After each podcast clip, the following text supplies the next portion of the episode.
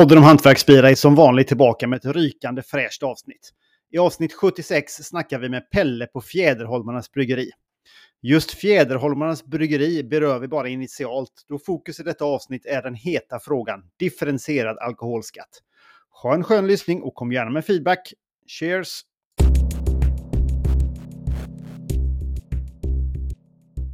Så att eh, jag och en annan kille som heter Andreas Villman, vi eh, jobbade faktiskt på Mackmyra Whisky som ni kanske känner till. Mm, absolut. Eh, och eh, då tyckte väl vi egentligen att det var roligare eh, att brygga öl än vad det var att eh, jobba med whisky. Och framförallt så ville vi, vi, eh, ville vi väl göra någonting själva, starta eget. Mm. Så att eh, vi började brygga öl hemma tjugohundratio och sen så startade vi Fjäderholmarnas bryggeri på Fjäderholmarna tjugotretton egentligen. Men sen så öppnade vi pubben och bryggeriet där ute första maj tjugofjorton. Ah, okay. Så att det var en liten, alltså den lokalen som vi tog över där på Fjäderholmarna var ju liksom någon form av kiosk innan, och en andra delen av lokalen var en barn, barnteater faktiskt. Så att det var rätt mycket arbete för att få det att, att bli ett bryggeri och en pub helt enkelt. Mm. Har ni varit ja. där ute någon gång? Nej. Nej, jag har sett lite bilder Nej. från en kollega som var där i somras. Men, men det hade också typ något bergrum eller liknande, eller? Ja, exakt. Så, att, så att det är ju eh, där ute på Fjäderholmarna. Så an, anledningen till att det blev där ute var för att Mackmyra har ju nämligen ett, ett whiskylager där de lagrar sina whiskytunnor där ute. Ah. Ah, och okay. eh, eh, det där är ju, Fjäderholmarna är ju egentligen en ö som bara är öppen under sommarhalvåret samt under julborden på vintern.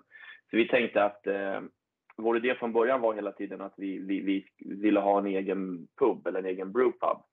Mm. Eh, och då tänkte vi att det är ganska bra om det är en sommar, sommaröppet eh, ställe liksom, där vi kunde mm. då fokusera på att sälja ölen i puben under sommaren och sen kunde vi brygga eh, hela året.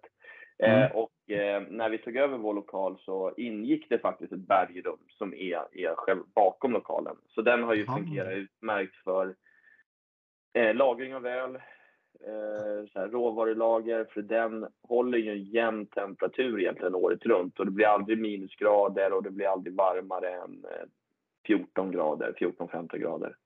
Perfekt ju. Ja, jättebra. Och det är faktiskt, det finns tio stycken sådana där bergrum på Fjäderholmarna, och eh, det är flottans gamla torpedförvaring faktiskt. Det är ju lite extra rolig story. Mm. Ja. Så att, eh, ja, men det finns en del historik där på Fjäderholmarna ja. eh, faktiskt. Så att det där körde vi då egentligen fram till eh, tjugotjugo, så Eh, tog vi över ett större bryggeri som ligger i Bro eh, mm. utan, mellan Kungsängen och Bålsta norr om Stockholm, och eh, där höll eh, även om ni känner till Frequency eh, som eh, mm. delar, delar av In Flames, Anders Fridén som är sångare In Flames, han, han eh, drev det där bryggeriet tillsammans med några andra eh, och de i sin tur hade köpt det av eh, eh, Kask, importören Kapp, mm, mm, mm, mm. som hette Kapp. Eh, okay. Och vi kände dem sen innan lite grann sådär. Så att eh, vi fick möjlighet att köpa det bryggeriet under eh, pandemin eh, till enligt oss ett ganska bra pris. Mm. Eh, så att sen vi tog över det då tjugotjugo, så i september tjugotjugo, så det är ganska exakt tre år sedan, så då har vi ju egentligen eh, Eh, ja. vi, har dub- vi har mer än dubblat omsättningen egentligen och ökat kapaciteten väldigt mycket sen dess. För nu har vi liksom, ute på Fjäderholmarna så slog vi i taket redan efter tre år rent kapacitetsmässigt. Mm. Mm. För oss var det ganska nödvändigt steg att ta, ska jag säga. Mm. Men ni har haft ett par produkter som har nått eh, rätt stora nationella framgångar. Ja, framförallt nu på slutet så, så har vi eh, vunnit eh, tre offerter inom loppet av eh, ett och ett halvt år. Så var att, det eh, West Coast bland annat, va? Vi, ja, vi vann först med en eh, session-I P A och sen så vann vi med en julöl, och nu har vi en West Coast eh, dubbel-I P A. Mm, eh, det var det. I bolaget just nu. Mm. Ja, kul. Men jag tänkte där när ni var ute på Fjäderholm, vad hade ni för kapacitet då? Eh, jag tror vi som max kom upp i sextiofem till sjuttio tusen liter. Ja, och nu ligger ni på? Eh, alltså totala kapaciteten, om vi inte skulle göra några investeringar idag, eh, ytterligare investeringar, ligger väl runt eh, trehundra, drygt trehundra tusen liter. Eh, I år kommer vi väl landa på drygt tvåhundra tusen liter i sig. Mm. Mm. Men bryggen är fortfarande någonting på Fjäderholmarna? Eller är det mer som en restaurang ja. bara? Ja, alltså vi, vi, just nu gör vi inte det. Eh, men målet är att vi ska göra det igen. För grejen var att mm. under pandemin, så vi hade ju liksom ett femhundra liters eh, Braumeister där ute. Och så hade vi femhundra liters tankar och tusen liters tankar. Men eh, under pandemin så kände vi att vi, vi kunde liksom inte rent ekonomiskt försvara att behålla all den utrustningen på Fjäderholmarna. Så vi sålde faktiskt bryggverket och mm. eh, några tankar. Och då gjorde vi egentligen om Fjäderholmarna så, så att när du kommer in nu, eh, vi byggde om också hela puben, så när man kommer in i puben nu så serveras ölen direkt från tank. Så att eh, kranarna är kopplade direkt till tankarna. Eh, mm. Och den ölen bryggs i bro. Skick, eh, skickas med transporttank och så fyller vi upp tankarna ute på Fjäderholmarna. Okej. Okay. Ja, det är lite eh, men mäktigt. Målet är, ja, det är, att bry, bry, brygga på en ö är inget jag rekommenderar någon. Ja, man, man lär sig länge man lever. Jag spekulerar lite grann om det, varför man börjar. Den första, första början verkar lite knöligt. Men ja. Vår idé var väl att det kanske någon sommarstuga eller något gammalt hus man haft där och en bra utrymme, och så börjar man där och så upp så händer något och sen blir det framgångsrikt. Ja, nej alltså det, det sjuka är att jag tror att eh, det, det var lite av en slump att vi hamnade där ute faktiskt, och, och sen för att vi hittade just den lokalen som vi hittade. Eh, mm. Och eh, att det är väldigt mycket turister som besöker Fjäderholmarna och närheten till stan. Men inte samma hyror som det är i stan. Mm. Eh, så att det var också en ganska väsentlig del i det. Mm. Men, men i övrigt så har varken jag eller Andreas någon direkt koppling till Fjäderholmarna. Förutom då att eh, Mackmyra, vår tidigare arbetsgivare, hade ett lager mm. där ute. Mm. Men, men du vet så här, i efterhand.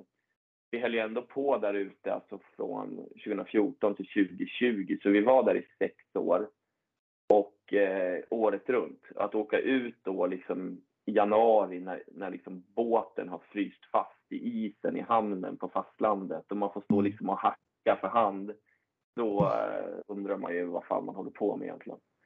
Så att det, den delen saknar vi inte idag.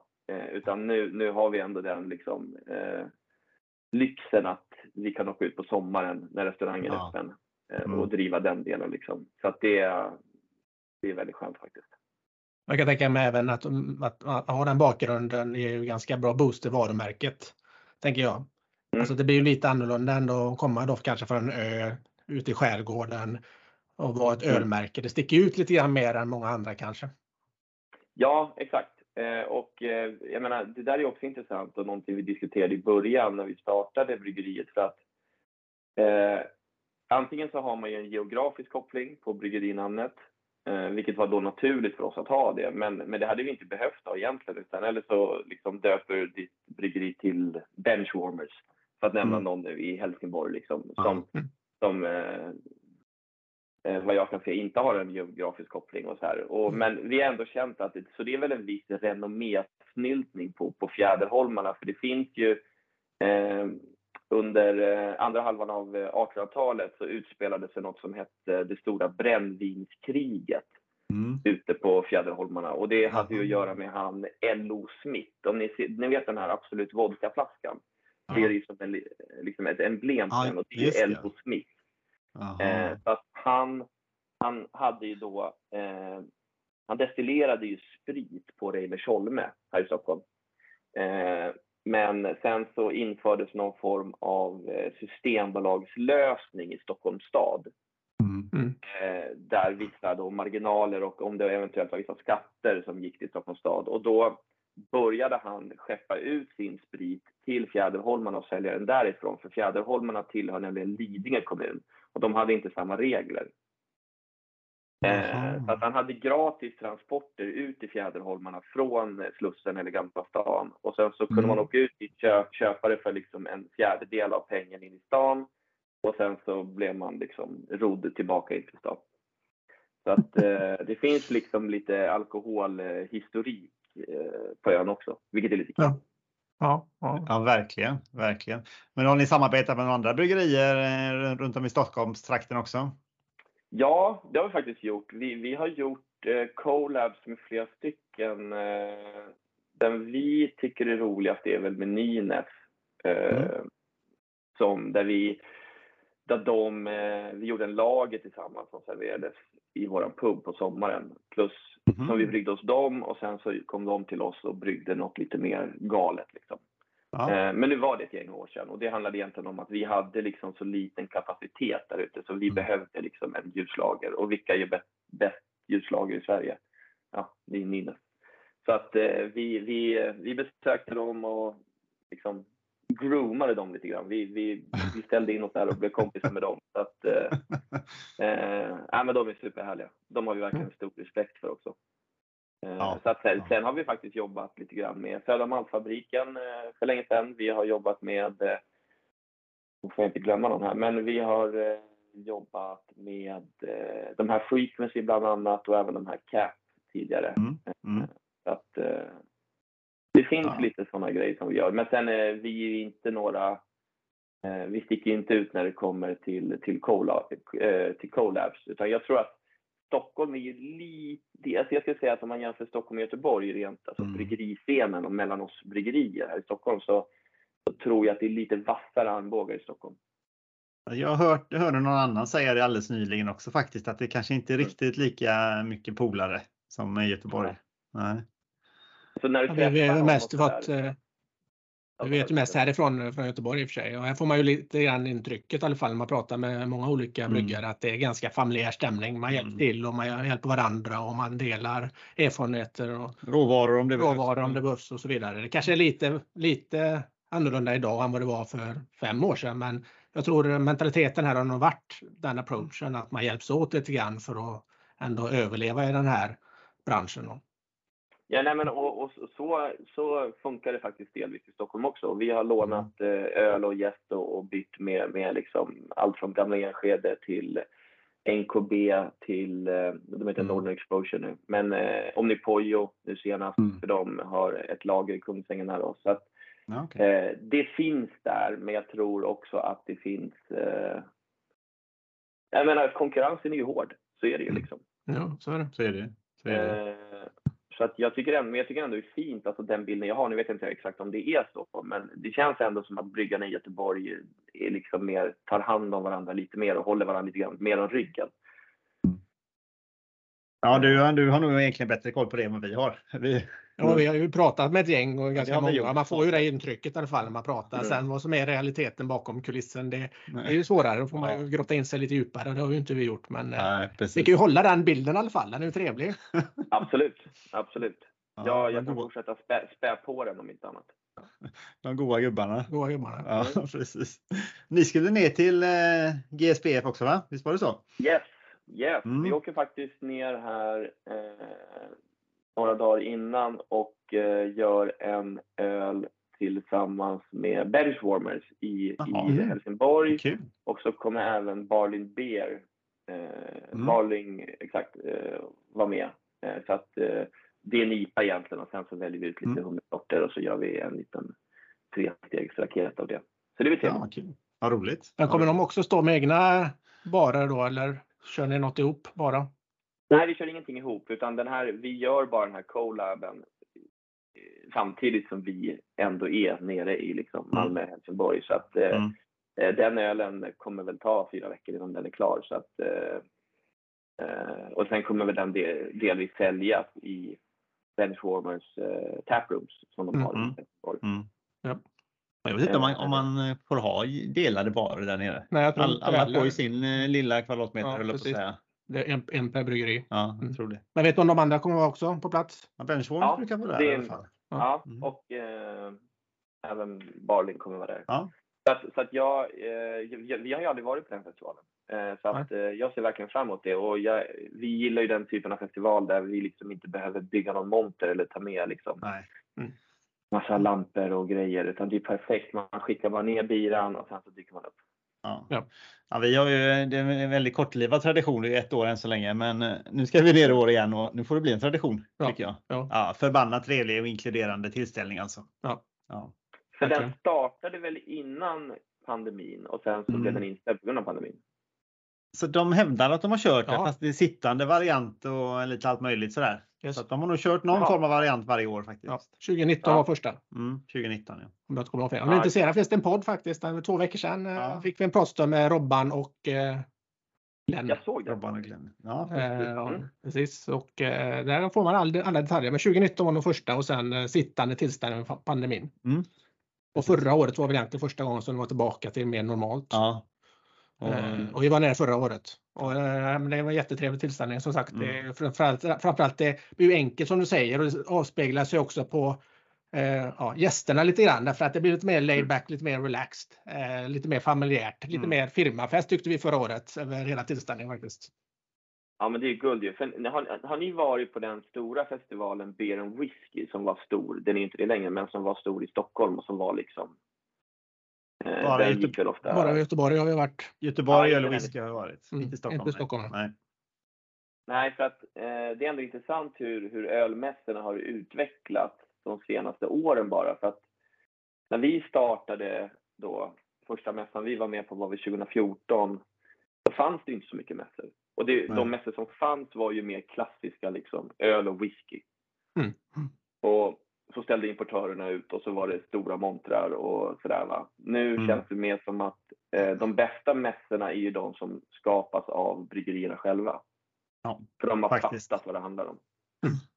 Absolut. Ja, men där är också hjälp, man hjälp, hjälps åt för att få det att gå runt för alla bryggerier som kan vara med liksom. Mm. Lite grann så. Mm. Det är så bra en aktör som är väldigt involverad i bryggeriverksamheten och näringen och förstår kanske hur branschen funkar.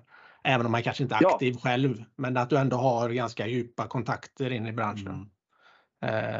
Eh, definitivt. Nej, men jag kan hålla med om det. Det blir ju som sagt, det blir, lite, det blir mer fokus på produkten och resultatet och kvaliteten av produkten. En massa andra krimskrams och sånt omkring. Liksom. Mm. Ja, och det här också med att har man stått själv på festivalen så vet man rent praktiskt vad som är, är enklast och smidigast. Mm. För bryggerierna och även då i, i förlängningen för, för gästerna. Så att eh, mm. det är vår upplevelse i alla fall. Mm. Mm. Men nu, vi ska inte bara snacka om Fjäderholmarna, för det skulle vi Nej. kunna göra ett, ett helt eget avsnitt av, tror jag, framöver. Men givetvis med på platsavsnitt tycker jag. Ja, någon det gång. Tycker jag också. Ja, ja. Jag har haft en ambition att åka ett tag. Ja. Det har inte blivit av än att komma upp till Stockholm faktiskt och kört ett race där uppe. Men mm. vi får se, det får kanske bli en våraktivitet. En sommar våraktivitet, ja. Precis. Vi, vi, vi öppnar där ute i början på maj, så att ni får, ni får ta det efter maj så, så kan vi träffas ute på Fjäderholmarna. Ja, det låter innan det är spåring och båtar. Nej, aj fan. Då får vi ta din fast, fastfrusna båten. Ja, den är såld. Eh, ah, så okay. att, eh, ja, någon båt har vi fan inte vi, vi, ja, vi löser någonting. Ja, härligt. Men eh, differentierad alkoholskatt är ju ett eh, förhållandevis debatterat ämne i alla fall i, i, i Sverige. Nu känns det lite grann som om eh, gårdförsäljning nästan har tagit över diskussionen, tycker jag i och för sig. Um, och jag, för jag gjorde lite research och det står inte så jäkla mycket runt om på nätet om differentierad alkoholskatt ändå. Tycker inte jag. Men du Nej. som är eh, mycket mer insatt än, än vad vi är. Eh, har ju säkert en helt annan inblick i liksom hur diskussioner har eh, gått under året och ja, åren snarare kanske. Ja, jag skulle säga att eh... det här när det kommer till gårdförsäljning, det är ju en väldigt viktig, viktig del. Framförallt så är det viktigt för dem som har bryggerier som ligger lite mer på landsbygden. Mm. Så att, så att säg att du är det som kallas för T S L S på Systembolaget, så kan du bara få max tio butiker. Men det gäller då inom femton mils radie. Har du då ett bryggeri någonstans uppe i Norrland så kanske det bara finns ett Systembolag inom femton mils radie. Där blir ju gårdförsäljningen liksom eh, oerhört viktig då. Eh, för där har du en till försäljningskanal eh, där du kan sälja. Så att, så att, eh, och jag har sett det förslaget som ligger nu eh, och det är väl jätteroligt om man kan få igenom det. Däremot så ifrågasätter vi nog volymerna. Att man, man, nu vet jag inte exakt vad det var senast, men att det handlade egentligen om att man kunde sälja sex stycken öl per tillfälle per kund. Eh, eller om det var sex liter kanske var. Ja, oavsett så var det samma volym vin. Vilket då är lite motsägelsefullt. Eh, mm. Om man nu ska prata om folkhälsan och hela den biten. Ja. Men, men eh, nu verkar det, det senaste jag läste här nu, om man lyssnade på han, jag glömde bort vad han heter, men han eh, K D-killen i regeringen där som verkar ha det på sitt bord. Mm. Lät det som att eh, det kommer komma upp för en, en, en röstning kring det. Så att förhoppningsvis mm. så kan det bli någonting med gårdsförsäljning. Och det tror ja. jag eh, kommer gynna småbryggerier i Sverige. Absolut. Ja. Ja, men övertygad. Men det där med, med att, vilka systembolag man hamnar på, det är både på gott och ont. Jag tänker i Göteborg så, så kommer det ju extremt mycket olika bryggerier och kämpar om platsen och kunderna på, på ett fåtal antal systembolag. På, på bolagen, ja. Mm. Och medan då där uppe som du säger uppe i Norrland då, så kanske det bara är ett lokalt bryggeri som finns nästan på hyllan där. Mm. Så att, ja, men det blir klart det blir sårbart. Så är det ju. Ja, verkligen. Men, men det som vi alltid har sagt, eller det som, som vi tycker egentligen är att eh, det här med differentierad alkoholskatt är ju betydligt viktigare för mindre bryggeriers överlevnad. Mm. Eh, och det handlar ju egentligen om att, eh, jag ska bara säga det först, att någon som verkligen är expert på det här, det är ju Johan Håkansson som är vd för Engel och grundare till Engel, som även var ordförande i Sveriges oberoende eh, bryggerier i många år. Nu är han inte det längre. Eh, och han var ju liksom, han har ju drivit det här verkligen. Så pass mm. mycket att han faktiskt skrev en, en utredning eller liksom ett, ett underlag eh, till eh, riksdagsledamöter. Ja, det är nog det vi har här, tror jag. Ja. Och, och, det, och det tycker jag är väldigt väl sammanställt. Liksom. Och, och där köper jag ju verkligen de argumenten som finns. Eh, så att mycket av våra åsikter kring det här bygger ju på hans utredning. Eh, så att, så att, eh, för att dra det lite kort egentligen då, så handlar det egentligen om att man, man i E U och i Europa har sett Eh, en sned, liksom snedvridning eh, i konkurrensen inom ölmarknaden. Eh, större bryggerier har ju det som kallas för skalfördelar eller stordriftsfördelar. Det vill säga att de, de gör stora volymer, vilket gör att priset per en liter öl är lägre för större bryggerier. Och eh, det gör att det är svårt för mindre bryggerier att växa. Mm. Om de beskattas med exakt samma skattesats per liter öl. Enkelt sagt. Så att, så att eh, alla, och, och det som hände då var egentligen att eh, E U eh, skapade ett direkt, eh, direktiv som heter fyra punkt ett tror jag. Eh, där man då öppnar upp för att nationer eller stater inom E U har möjlighet att differentiera alkoholskatten så att man för mindre tillverkare har möjlighet att reducera alkoholskatten. Ja. För att kunna ge dem en, en, en bättre chans på, på den nationella marknaden egentligen. Mm. Eh, så att, och det är väldigt intressant också för att öl är ju väldigt speciell, alltså all, öl är ju alkohol och det är en väldigt speciell bransch. Att, att jag egentligen för en fri marknad. Problemet är ju att när du har en punktskatt som alkohol, Så, så har du då exakt samma skatt till, till mindre företag som du har till väletablerade miljardindustrier, så kommer den slå väldigt mycket hårdare för de mindre tillverkarna. Vilket gör att de inte har möjlighet att växa till.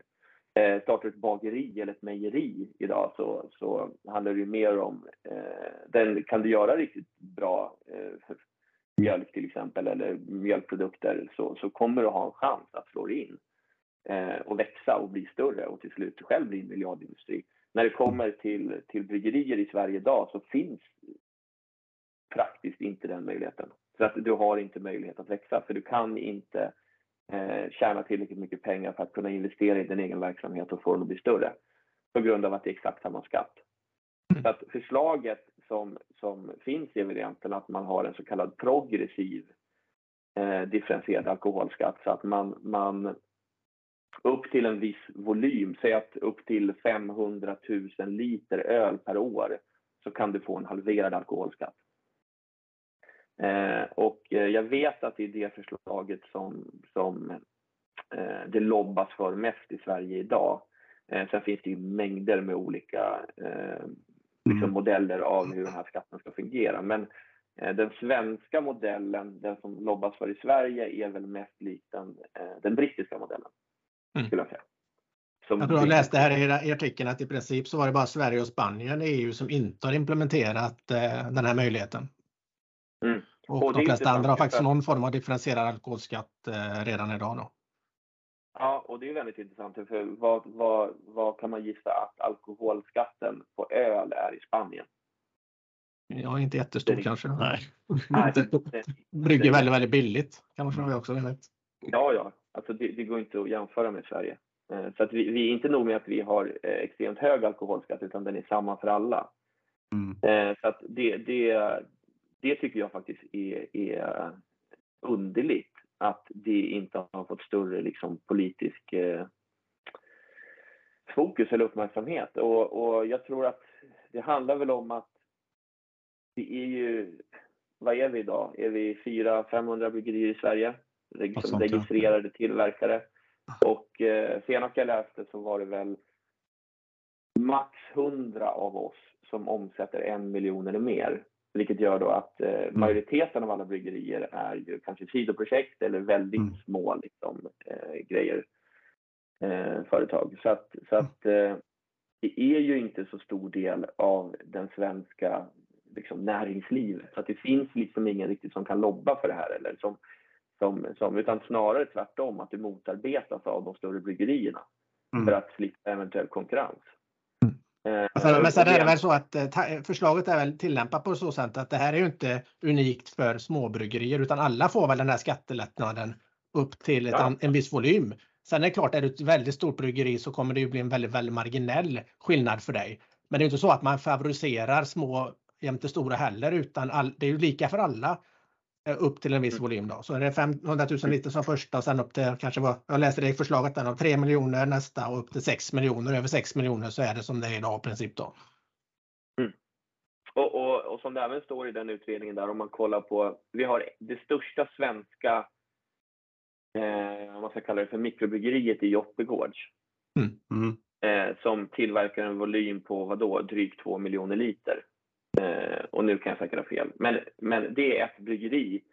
Möjligtvis Poppels kanske är det där och nosar. Jag vet faktiskt inte. Nu chansar jag lite. Men uh-huh. Stigberget vet jag inte. Men, men uh, att man har liksom, att det är så få bryggerier. Och, då, och jag menar, då pratar vi ju om, om många bryggerier i Sverige som gör otroligt kvalitativ och bra öl. Det är ju inte, det är inte där skon klämmer. Så, att, så att, att det bara är ett så fåtal bryggerier som under den här perioden eh, liksom mikrobryggerierna har funnits i Sverige, så, så eh, är det så fåtal som har kunnat växa till sig och bli så pass stora som de är nu. Och jag menar, de är ändå små i jämförelse med, med de stora drakarna. Så att det är ju anmärkningsvärt, för kollar man på andra länder så, så den, där finns ju de resorna.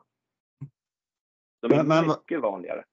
Vad, vad tror vi, vad, vad kan det grundas i det här då? För jag tänker att det var ju på väg att förstatligas allt med, med Prips och bryggerinäringen för väldigt lång tid tillbaka. Eh, och sen så kom det ju, eh, ja, varför det inte blev förstatligat, det har jag inte kunskapen om egentligen. Eh, eller, eller kan det hänga ihop med monopolet i sig? Eller, eller vad grundas i att man är så ovillig från första början med det här och inte gått med på det? För jag menar, våra, Finland de var väldigt tidiga ut med differentierad alkoholskatt, mm. om inte jag vill missminna mig. Så att det hänger inte kanske upp, och det är ändå typ våran kultur liksom man säger ja, så här uppe. Och monopol också. Ja, mm. precis, och även monopol i alla fall för vissa produkter. Mm. Så. Ja, alltså det, det där är en fråga som, som jag funderar jättemycket på, som vi har diskuterat hos oss också. Eh, och jag vet inte, det känns lite grann som Sverige, för jag menar, det, det är svårt att jämföra Sverige med, med Belgien eller Spanien egentligen, eller Frankrike, för att de har ju inte ett statligt monopol av alkohol, utan vi har ju det, eh, och det uttalade syftet med det är ju att främja folkhälsan. Eh, Och därför har man ju också i Sverige rent historiskt sett haft höga skatter på snus, tobak, ja, cigaretter och, och alkohol. Eh, jag tror att det finns när det kommer till alkoholpolitik så finns det ju lite av en moralpanik i Sverige.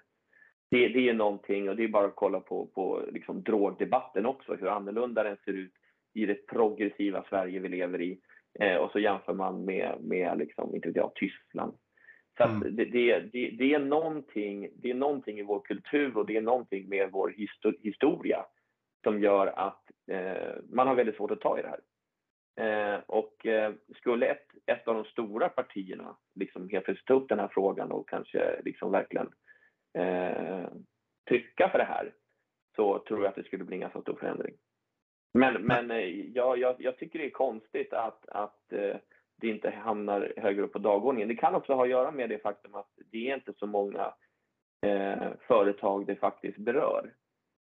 Utan vi, vi är, om man då lite eh, snålt räknare till hundra lite större bryggerier som berörs av det.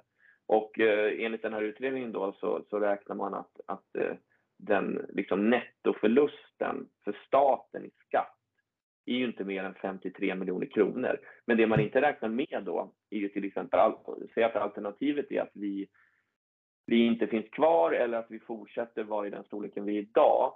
Eh, det man måste förstå också är att vi nyttjar ju väldigt mycket andra företag runt omkring oss, liksom rent lokalt. Alltså vi använder ju elektriker varje vecka, det är rörpulare, det är liksom snickare och så här. Så att bryggerierna är ju en del av ett nätverk bland alla småföretag. Så att eh, om alla mikrobryggerier skulle försvinna så skulle det, vill jag hävda, att det skulle vara märkbart för fler än oss. Mm. Ja, men det, allting skapar ju arbetstillfällen. Och ju mer arbetstillfällen du kan skapa, ju mer påverkan får det på ekonomin. Så att i det här fallet, om du kan ändå då få en, en, en, ett bortfall på alltså femtiotre miljoner i intäkter, så kan ju de pengarna användas till någonting annat. Och det är antagligen så att de inte går ner i fickan på de här småbryggerierna, utan de kommer använda dem för att investera, växa, anställa, utöka. Alltså bygga nya produkter, bygga nya saker. Och det man behöver, det är ju det landet behöver. Vi behöver bygga, vi behöver ta oss framåt. Vi kan ju inte alltid bara stå och stampa och vara begränsade i allting vi försöker ta oss till.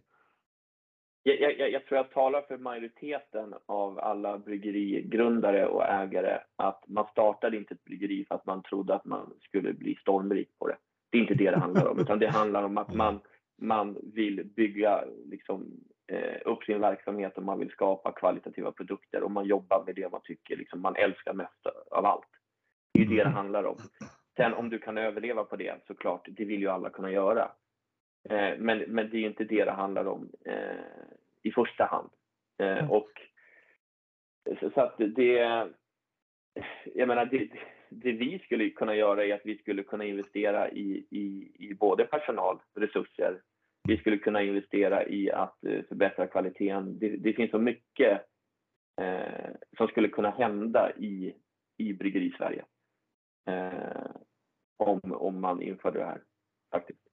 Sen så kan man ju alltid vända på det och säga så här, jo, men om man tänker rent marknadsekonomiskt på det så kanske femhundra är för många. Eh, så att det är en överetablering idag ja. som gör att det är väldigt svårt att överleva, och sen kommer man behöva liksom få den utslagningsprocessen att gå igenom, och då kanske det blir bättre för ett färre antal som får större marginaler och kan börja investera, och sen så kanske du får fram tio av dem som kan ta nästa steg. Så rent marknadsekonomiskt kan man hävda att list, detta är ju fri konkurrens och det kanske är en överetablering just nu som gör att det är jävligt tufft för många. Nej, men absolut, och det, och det håller jag med om. Så är det nog. Men jag tycker fortfarande att, att eh, rent marknadsekonomiskt så borde det slås. Då ska ju företagen slås ut på rättvisa villkor, vilket jag inte ty- tycker att de gör idag. Eh, och eh, vi borde ha samma chans som, som vilket företag som helst eh, mot de stora drakarna. Oavsett om du inte vet jag, startar en däckfirma eller en, en, en V V S-firma. Vi, vi, vi har inte samma möjligheter eh, eh, som andra småföretag har. För att vi är, har punktskatt, och den punktskatten eh, snedvrider konkurrensen som det ser ut idag. Men det, jag tycker det är lite intressant är att det finns ändå den här eh, tillämpningen då i den här artikel fyra i E U:s direktiv. Att man har möjligheten att göra det här. Det betyder på något sätt, okej, okay, E U är ganska stor marknadsekonomi. Där har man ju ändå identifierat att det finns ett problem här som man behöver ta höjd för. Och det tycker jag, om man nu ska vända på diskussioner igen då och säga att det är fördel för detta, så finns det ju ett identifierat behov. av att ge möjligheter för medlemsstater att ha den här flexibiliteten. Alltså är det ju ett identifierat problem och mm. någonting som är orättvist i den här fria marknaden. Exakt. Och, och det, men jag vet inte, bara återigen för att tala om så här, anledningen till att vi har det som, eller liksom att, att man, politikerna känns ovilliga att ens ta i den här frågan. Eh, så, alltså jag är troligtvis den minst konspiratoriska människan eh, någonsin, men, men man börjar ju fundera på vilken makt såna här nykterhetsrörelser som I O G T N T O har, och eh, även då eh, till exempel om man pratar om branschföreningen Svenska Bryggerier. Eh, där de stora drakarna sitter i. Eh, och jag förstår ju att de inte ser det som någon... någon var, varför skulle de vilja utsätta sig själva för större konkurrens från, från mindre bryggerier? Så att jag menar, de har ju säkert eh, ganska mycket mer makt än vad en branschorganisation som Sveriges oberoende bryggerier har. Mm. Ja, det har de. Det är... deras styrelse. Ja. Fortsätt.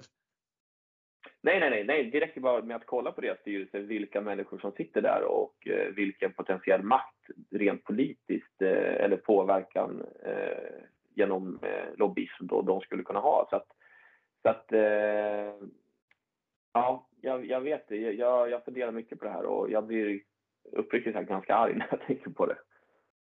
Men jag har svårt att tro att det, det skulle ju inte hota de stora bryggerierna. Och visst, du säger att de är mer konkurrens. Ja, men väldigt lite mer konkurrens. Jag menar, helt plötsligt så skulle ju inte priset på hantverksöl halveras till exempel, utan det är snarare så att de som, som jobbar med detta skulle få betalt för det.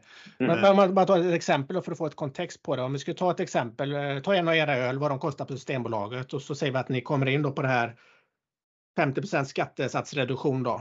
Vad, vad, vad pratar mm. vi om kostnadsförändring på eran öl? Nej, alltså den, sannolikt så skulle vi behålla. Eh, så att vi, vi skulle kunna få lite bättre marginal på den ölen. Det vill säga för att alkoholskatten går ner. Så att eh, det enda det skulle göra är att vi kanske skulle ha råd att heltidsanställa den som vi nu har på sextio procent. Mm. Så det handlar inte ens om att reducera priset till slutkund i detta fallet, utan det är att kunna bibehålla en sustainability i, i, organis- ja. i, i branschen och egentligen och i de näringsriktarna som finns där. Så på så sätt så blir det ju ingen direkt konkurrens för de andra heller, för att prisbilderna kommer ju bestå då. Exakt. Så att, så att det en, en, en, enda möjliga konkurrensen då på sikt är ju att om vi då får möjlighet att eh, kunna växa till oss. Mm. Eh, ja. Men jag menar, det är ju långsiktigt, så det är ingenting som kommer ske i, i liksom två år. Men det, så, men det vet, det vet vi ju genom många diskussioner att eh, det finns ju många initiativ från eh, större aktörer som inte är fair, inte bara i detta planet. Så att på något sätt så bevakar de ju sina positioner ganska hårt, framförallt ute på, på restaurang och pub också då. Ja. Eh, så det är klart att det kan ju finnas en strategi här som gör att man försöker liksom dämpa eh, förändringar så mycket som möjligt, för det kommer inte gagna dem. Oavsett om det inte kommer bli ett stort hot kortsiktigt eller långsiktigt, så kommer det bli ett problem som man måste hantera, och då väljer man kanske att eh, kväsa det i sin linda, om man säger så då. Ja, men och, och så tänker ni så här att argumentet där är ju väldigt enkelt. För argumentet då från om vi skulle prata om eh, vi säger Sveriges bryggerier eller eh, någon nykterhetsrörelse, kan ju bara säga så här, men det låter ju helt vansinnigt att vi ska halvera alkoholskatten på öl. Varför skulle vi göra det? Då förstår ju alla att då kommer ju alla dricka mycket mer. Jag menar, det argumentet kommer ju, folk som inte är insatta kommer ju köpa det rakt av. Varför ska vi halvera? Då kommer ju folk, du vet, alla, tänk alla papper och mammor som går runt dyngraka på stan då när en öl eh, kostar femtio procent mindre. Alltså, mm. det, du vet, så att, det är väl det också, att folk är inte riktigt insatta i det, och det, det, det krävs väl lite läsning för att kanske på något sätt eh, förstå eh, syftet med en eh, differentierad alkoholskatt. Fast det kanske också räcker att gå till Systembolaget, systembolaget och kolla på prislapparna på hyllan där. Vad kostar en mm. industrilager mot en hantverkslager till exempel, och bara. Ja, ja men och, och, och ska man främja håll, folkhälsan då, som är statens och Systembolagets uttalade mål, eh, så måste det väl någonstans vara bättre att en kund som kommer in väljer att köpa fem hantverksöl för samma peng som han, han eller hon köper tio Sofiero en fredagkväll. Ja, eh, det låter väldigt rimligt. tycker jag också. Så att det är liksom, det, det, jag vet inte, liksom det argumenten, det, liksom, det känns som att man, man jämför lite äpplen och päron där, och jag tror man måste vara, eh, allmänheten måste utbildas. Jag tror att eh, politikerna måste få upp ögonen för, för varför det här skulle vara viktigt. Mm. Ja, men tror, upplever du att för, största stöttestenen är liksom folkhälsan, eller är det minskad skatteinkomst? Eller lika stor del från statens sida? Jag, jag tror att man eh, officiellt som liksom chimär använder folkhälsan. Eh, men att det egentligen handlar om pengar. Ja, fast det är, å andra sidan så skulle mycket av de här pengarna gå tillbaka till staten. Men du säger att du kan helt plötsligt heltidsanställa en person istället. Ja, men då mm. går det ju mer skatteintäkter tillbaka till staten. Mm. Ja, men deras, det är väl, de kanske inte tror på det då. Så de kanske tänker Nej. att de pengarna kommer jag stoppa i fickan och köpa en Tesla för. Jag vet inte. Men samtidigt där, och om man ska sätta detta i ja. hela den här diskussionen i lite kontext, och vi pratar där, du pratar om femtio procent reducerad alkohol, det låter ju helt, skatte låter ju helt, jätteknäppt liksom, hälften så dyr öl, inte mm. bra. Nej. Men vi kommer fram till att så kommer inte vara fallet då. Sen pratar vi om skattebortfall, men om man tittar i rapporten här då, så är det ju uppskattat då att vi pratar om noll komma fem promille på den totala alkoholskatten som detta kommer påverka. Mm. Så det betyder ju att det är ju inte här problemet ligger från första början. Det är ju inte här den stora alkoholkonsumtionen ligger. Utan det ligger på helt andra produkter. Så därför bara titta på den siffran, så fäller det ju egentligen alla argument som har att göra med folkhälsan. För att det här är inte där vi beskattar alkohol i speciellt stor utsträckning. Nej, verkligen. Jag kunde inte sagt det bättre själv. Och... och eh... Men jag tänker på, är, är du, jag antar att du också då är era bryggerier medlemmar i Sveriges oberoende bryggerier? Ja. Och är det typ en, hur stor är den uh, intresseorganisationen? Är det alla uh, princip hantverksbryggerier i Sverige, eller är det en liten del? Nej, det, jag, eh, jag är lite osäker på, jag tror, alltså det är absolut inte alla. Men jag vet att fler och fler har gått med, men det är även några som har lämnat. Alltså, sen är det ju tyvärr bryggerier som, som går omkull och försvinner. Mm. Men jag är faktiskt lite osäker på den statistiken ser ut just nu. Men jag kan säga att det är inte alla. Jag var med på deras årsmöte här i våras. Och eh, alla de större av mikrobryggerierna är med, skulle jag säga. Mm. Mm. Och det förslaget då, vet du, det, det var ju lagt ursprungligen då tjugo tjugotvå, och jag vet att man läser igenom det, så var det en idé om att försöka införa detta första januari tjugo tjugotre. Eh, och det har ju hänt och inte hänt då uppenbarligen. Vet du om det finns någon reviderad version av detta, eller att man fortsätter liksom att bearbeta för att få upp detta i någon form av proposition? Eh, det jag vet, Eh, utan att vara exakt insatt i den processen, eh, där kan man garanterat prata med, för det finns eh, de som är huvudansvariga för att driva den här frågan inom Sveriges oberoende bryggerier. Det jag vet är att eh, det ligger högst upp på dagordningen, så att det är det som eh, är viktigast just nu. Mm. Eh, tidigare så pratade man ganska mycket om eh, gårdsförsäljningen, nu är den här frågan som är viktigast. Mm. Eh, och bara det vittnar ju om någonting. Ja, verkligen. Vad, eh, Sveriges oberoende bryggerier, hur, hur, hur är föreningen uppbyggd? Väljer man liksom medlem, medlem som typ någon form av styrelse, ordförande och sådana saker, eller hur, hur funkar den? För de som inte ja, är insatta. Precis, så att, och jag, vi gick faktiskt med alldeles för sent i den eh, organisationen, men men eh, min uppfattning är att eh, det funkar som vilken branschorganisation som helst egentligen. Där, mm. där medlemmarna eh, utser en ordförande och en styrelse eh, på ett medlemsmöte som man har en gång per år. Senast var den här i Stockholm. Mm. Eh, och eh, det är då bryggerier som eh, bryggeriägare och eh, personal på bryggerier som, som driver då eh, de här frågorna egentligen ideellt. Mm. För att vi tillsammans ska kunna få ett bättre klimat egentligen. Mm. Brukar man liksom som medlemmar hålla, tycka att samma saker är viktigt? Alltså differentierad alkoholskatt, det förstår jag. Och gårdsförsäljning till viss del som du säger. Kanske mer på landsbygden då. Men är man mm. överens liksom om mycket? Eh, jag, kan, jag har varit med på ett årsmöte nu, och det jag kan säga är att eh, det är ganska heta diskussioner eh, kring vissa saker. Men när det kommer till differentierad alkoholskatt så är man mm. slående överens. Mm. Mm. Ja, som, som du säger, det har en otroligt stor påverkan på, på det dagliga arbetet liksom. Mm. Nej, alltså det, jag skulle säga att och ända sedan vi drog igång så är det det här som har jäckat oss mest. För att vi har ändå, jag och Andreas då, har ändå någonstans tänkt att eh, det här är någonting som kommer införas, det här är ju bara en tidsfråga. Men sen så när man har liksom börjat grotta lite mer i det så har vi insett att eh, så enkelt är det kanske inte. Eh, utan det här är någonting som man verkligen måste arbeta för. Så att... Eh, Om vi tar dig själv som är case study här nu, vi har touchat det lite tidigare, men om vi säger att det här införs för er del, vad skulle det ge er för möjligheter? Lite kortsiktigt och kanske lite långsiktigt? Kortsiktigt så skulle det innebära att vi skulle kunna anställa mer personal. Vi skulle kunna egentligen investera i, i och förenkla den dagliga verksamheten betydligt.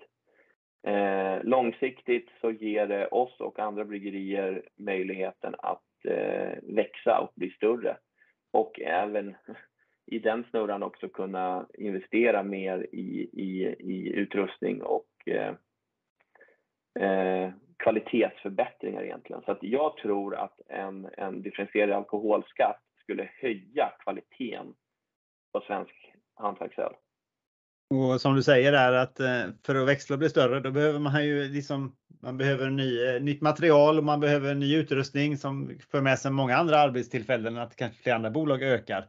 Ja, det är ju, vissa av de här bolagen går ju också i kull nästan nu, som, som leverantörer till er. Mm, så att, ja men exakt, så att jag menar, vi, vi är bara en del i, i ett stort nätverk av, mm. av både små och medelstora företag och till viss del stora företag, så att Så att, jag menar, visst, vi, vi, jag vet inte exakt vad, vad vi mikrobryggerier omsätter årligen.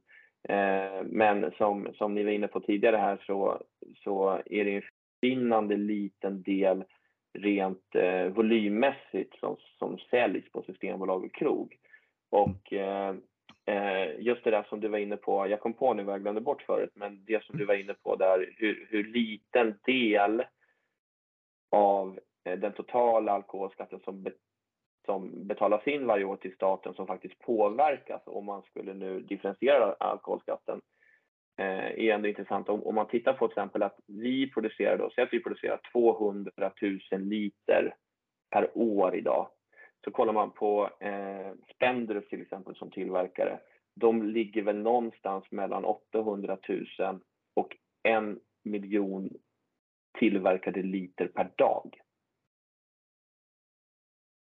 Det är lite skillnad, ja. Det är lite skillnad. Ja, och när man säger det på en ölprovning så brukar ju folk liksom skratta till och tro att jag skämtar. Men liksom det, det, det går inte att jämföra. Alltså det är enorma skillnader. Ja. Nej, det, det går inte att jämföra, precis som du säger. Och då nej. Förstår man ju också innebörden att hur stor skillnad det skulle bli för småbryggerier och hur liten skillnad det skulle bli för storbryggerierna. Precis. Exakt. Och det enda, enda de kan, som vi var inne på tidigare tror jag, då, var, var kanske rädda för det är ju potentiellt att det kommer upp konkurrenter som de själva har gjort en gång i tiden. Jag menar Spendrup var ändå en utmanare från början ja. Som lyckades växa till sig och skapa ett övertag. Och visst, man har gjort den resan själv. Man kanske är lite orolig att någon annan skulle lyckas så man får bättre förutsättningar även om det inte drabbar en själv kortsiktigt. Så att ska man vara lite konspiratorisk då så finns det kanske lite sens där. Mm. Ihop med dina styrelse, dina board members som du pratade om förut. Ja, men exakt. Så att, eh, nej, alltså jag, jag, jag vet inte liksom riktigt vad jag ska tro kring, kring eh, vad som kommer hända nu i framtiden heller. Men, men eh, jag känner ändå att eh, det börjar bubbla mer och mer. Det är fler bryggerier som, som eh, inser hur viktigt det här skulle vara för den svenska hantverksscenen egentligen. Men om man säger så, bara för att göra det väldigt tydligt för en konsument. Säg att ni säljer en öl för fyrtio kronor på Systembolaget. Hur, hur stor del av kakan är liksom alkoholskatt? Eller hur ska man räkna för att visa för, göra det tydligt för folk? Nu höjer de ju alkoholskatten faktiskt från första januari. Det blir trevligt. I Sverige. Ja, och det är också en sån märklig grej att eh, man höjer alkoholskatten istället för att eh, tänka ändå. Det känns som att det, det är en ganska enkel grej. Ja, men det här med alkohol och tobak, det, det kan vi höja för det är ingen som kommer klaga på det. Förutom vi. Men eh, idag så är ju då alkoholskatten två komma tolv kronor per liter öl gånger procenten. Så att om du tar då till exempel en fem procentig öl, om man räknar på miniräknaren här, då har du två komma tolv. Så tar vi det gånger en liter öl och så gånger fem procent. Så är alkoholskatten på en liter fem procentig öl tio komma sex kronor. Mm. Och på en trettiotre då till exempel så är den då tre komma femtiotre. Ja. Så att om vi skulle sälja den för tjugo kronor så ja, det är en ganska stor del av ja. den. Eh, säljer vi den för fyrtio kronor så är det ju procentuellt sett mindre del. Men eh, de öl vi säljer för fyrtio kronor, det är ju snarare en dubbellipa som mm. har kanske en alkoholhalt på åtta procent. Så att om du har en, en dubbellipa på åtta komma fem eller åtta procent så tar vi den gånger två komma tolv. Då är alkoholskatten nästan sjutton kronor. Uh, på, på liten då? På liten och mm. på en öl eh, trettiotre ligger den på fem komma sju. Ja, mm. ah. Så att, ah. så att eh, skulle man eh, då halvera den så skulle den ligga på två åttiotvå istället. Mm. Mm. Så får vi sätta det i perspektivet då att de två åttiotvå tillfaller ju er direkt tillbaka mm. då. Så att det blir ju egentligen en marginal ni får extra på den här mm. ölen. Så att det blir ju en direkt effekt för er. Det är inte så att den vaskas bort i ytterligare avdrag och skatte, skatter utan det är faktiskt pengar som faller direkt tillbaka till er då. Precis och eh, ja, nej, det, det skulle göra enorm skillnad eh, mm. för, för många eh, småföretag och småbryggerier om vi, vi skulle kunna få till det här.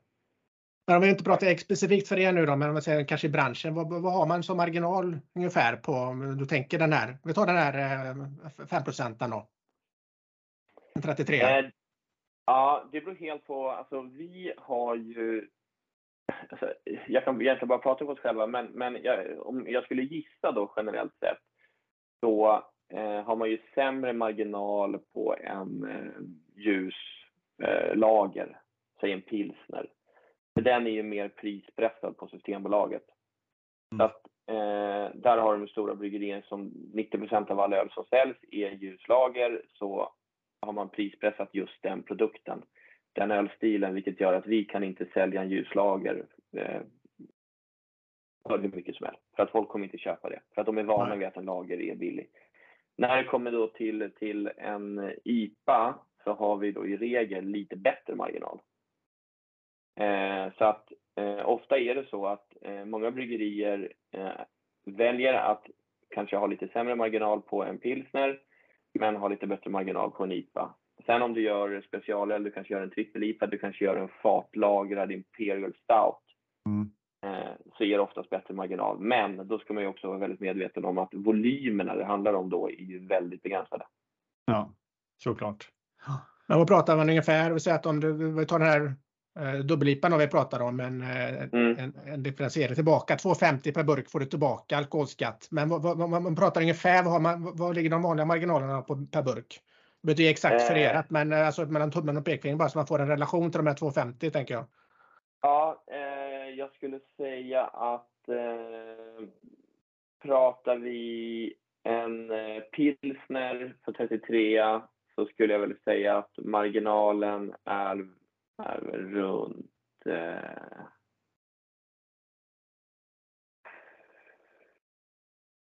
fyra till sju kronor, fyra till sex kronor kanske någonstans där. Mm.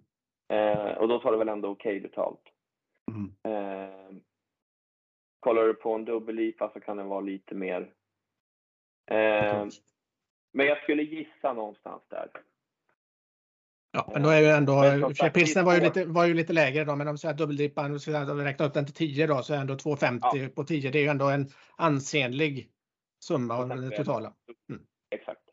Ja, ja, ja. Så att, alltså, det skulle göra enorm skillnad.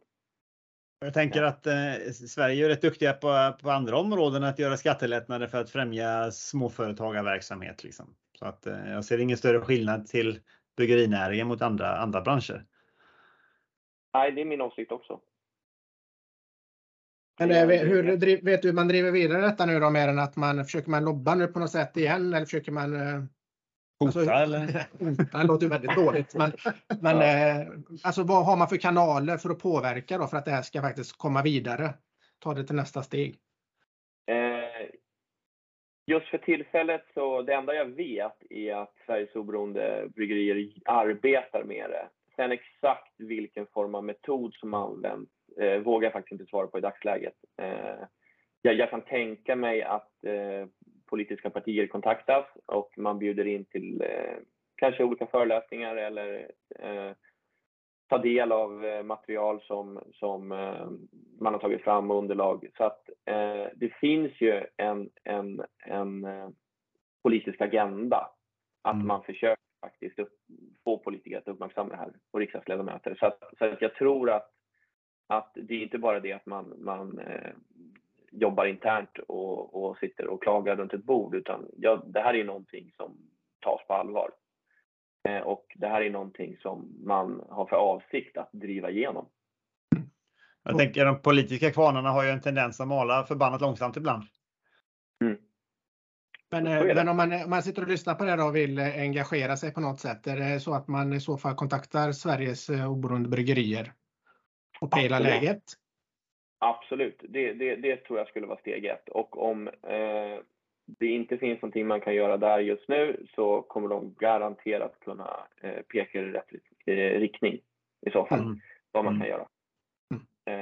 Och jag tror, jag tror att det handlar om att, att eh, i grunden att man, man, man förklarar för människor och utbildar eh, vad, vad, vad det innebär egentligen. Och att till exempel när vi håller ölprovningar ute på Fjäderholmarna så, så ju, försöker vi kanske vidröra det här och, och prata om det här och försöka få folk att förstå vad det handlar om egentligen. Så att, så att eh, kan man börja med en liten opinion och, och skapa liksom en, en, en en synförändring i samhället, så tror jag att det är där man måste börja någonstans. För att det är ju trots allt så, om vi lever i en demokrati så, så måste det ju handla om det folket vill, så ska det bli. Ja, rimligtvis. Eh, rimligtvis. Ja.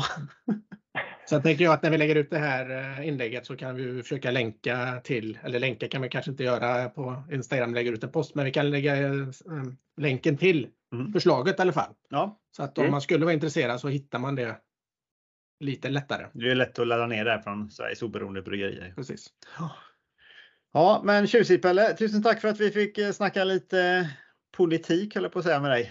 Ja, lite ja. Bryggeri också. Men jag tycker att det känns som det är många frågor obesvarade när det gäller bryggeribiten. Så vi får nog ta en follow-up ett annat tillfälle och fokusera mer på Fjäderholmarna och ert arbete där, tycker jag. Ja, verkligen. Absolut. Det vore superkul om, och ni är mer än välkomna ut till oss nästa sommar då. Sommaren mm. tjugo tjugofyra. Mm. Som förhoppningsvis går till historien som den bästa sommaren någonsin. Det är klart. Det är då det händer. Ja, det är då det händer. Framtiden är ljus. Ja, men det tror jag. Och om inte annat så ses vi väl eh, nere i Malmö. Absolut. Det, det gör vi garanterat. garanterat. Mm. Tusen tack Pelle. Tusen tack själva. Ha det så bra. Ha det bra. Hej då.